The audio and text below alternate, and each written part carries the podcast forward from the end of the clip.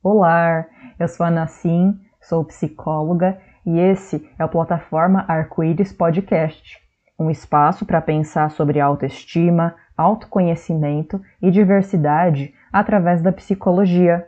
Bora comigo?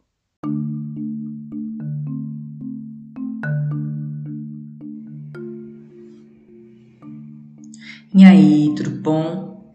Nessa semana fiz uma postagem no Instagram sobre a gente fazer idealizações sobre pessoas que admiramos e que acabam mais gerando sofrimento do que bem-estar. Pensando em continuar e aprofundar um pouco mais essa reflexão por aqui, pensei em falar no quadro de hoje sobre Síndrome da Impostora. Bora lá? A tal da Síndrome da Impostora consiste em sentir que tudo que você desenvolveu, conquistou e tem feito não te pertence, como se você fosse uma grande fraude e que é uma questão de tempo até todo mundo descobrir isso e a máscara cair. Cringe, né? Mas muito recorrente nos dias de hoje. Só que não bem hoje, na verdade. Atente-se que falei impostora, apesar de ser mais conhecido como Síndrome do Impostor. Usei impostora porque o gênero é um dos principais pontos que acirram o sentimento de desajuste, de estarmos em um local que não pertencemos que temos que ser muito melhor que a maioria para ser legítimo ocuparmos um espaço.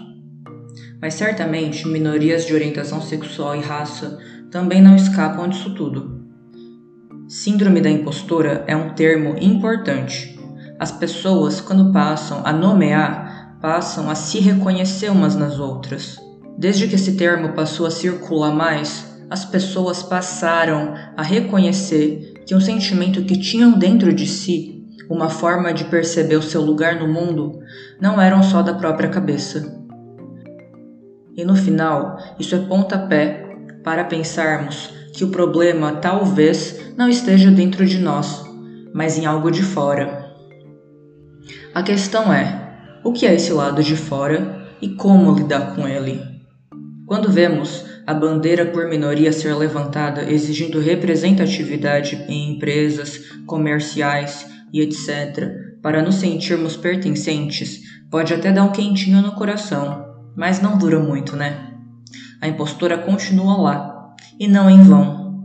Exigir uma cota, exigir uma parcela de preenchimento de minorias, em vez de gerar pertencimento, acaba no nosso mundo produzindo ainda mais pressão.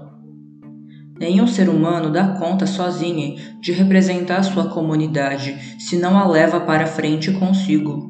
E ter que solitariamente carregar bandeiras sem os seus ao seu lado e até tendo que se sobressair só produz ainda mais pressão para não se sentir a desejar.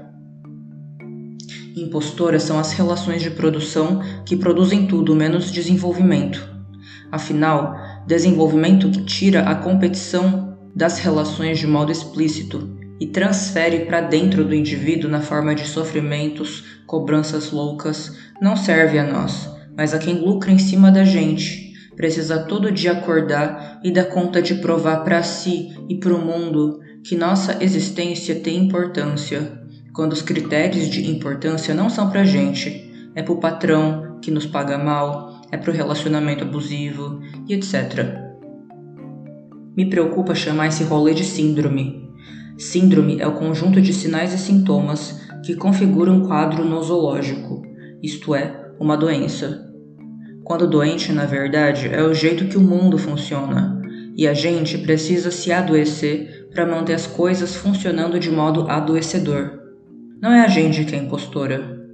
Os sinais e sintomas no indivíduo manifestam contradições para além do singular. São sociais Cobrar individualmente um ser humano de dar conta solitariamente de contradições do real, isso sim é uma grande sem-vergonhice impostora.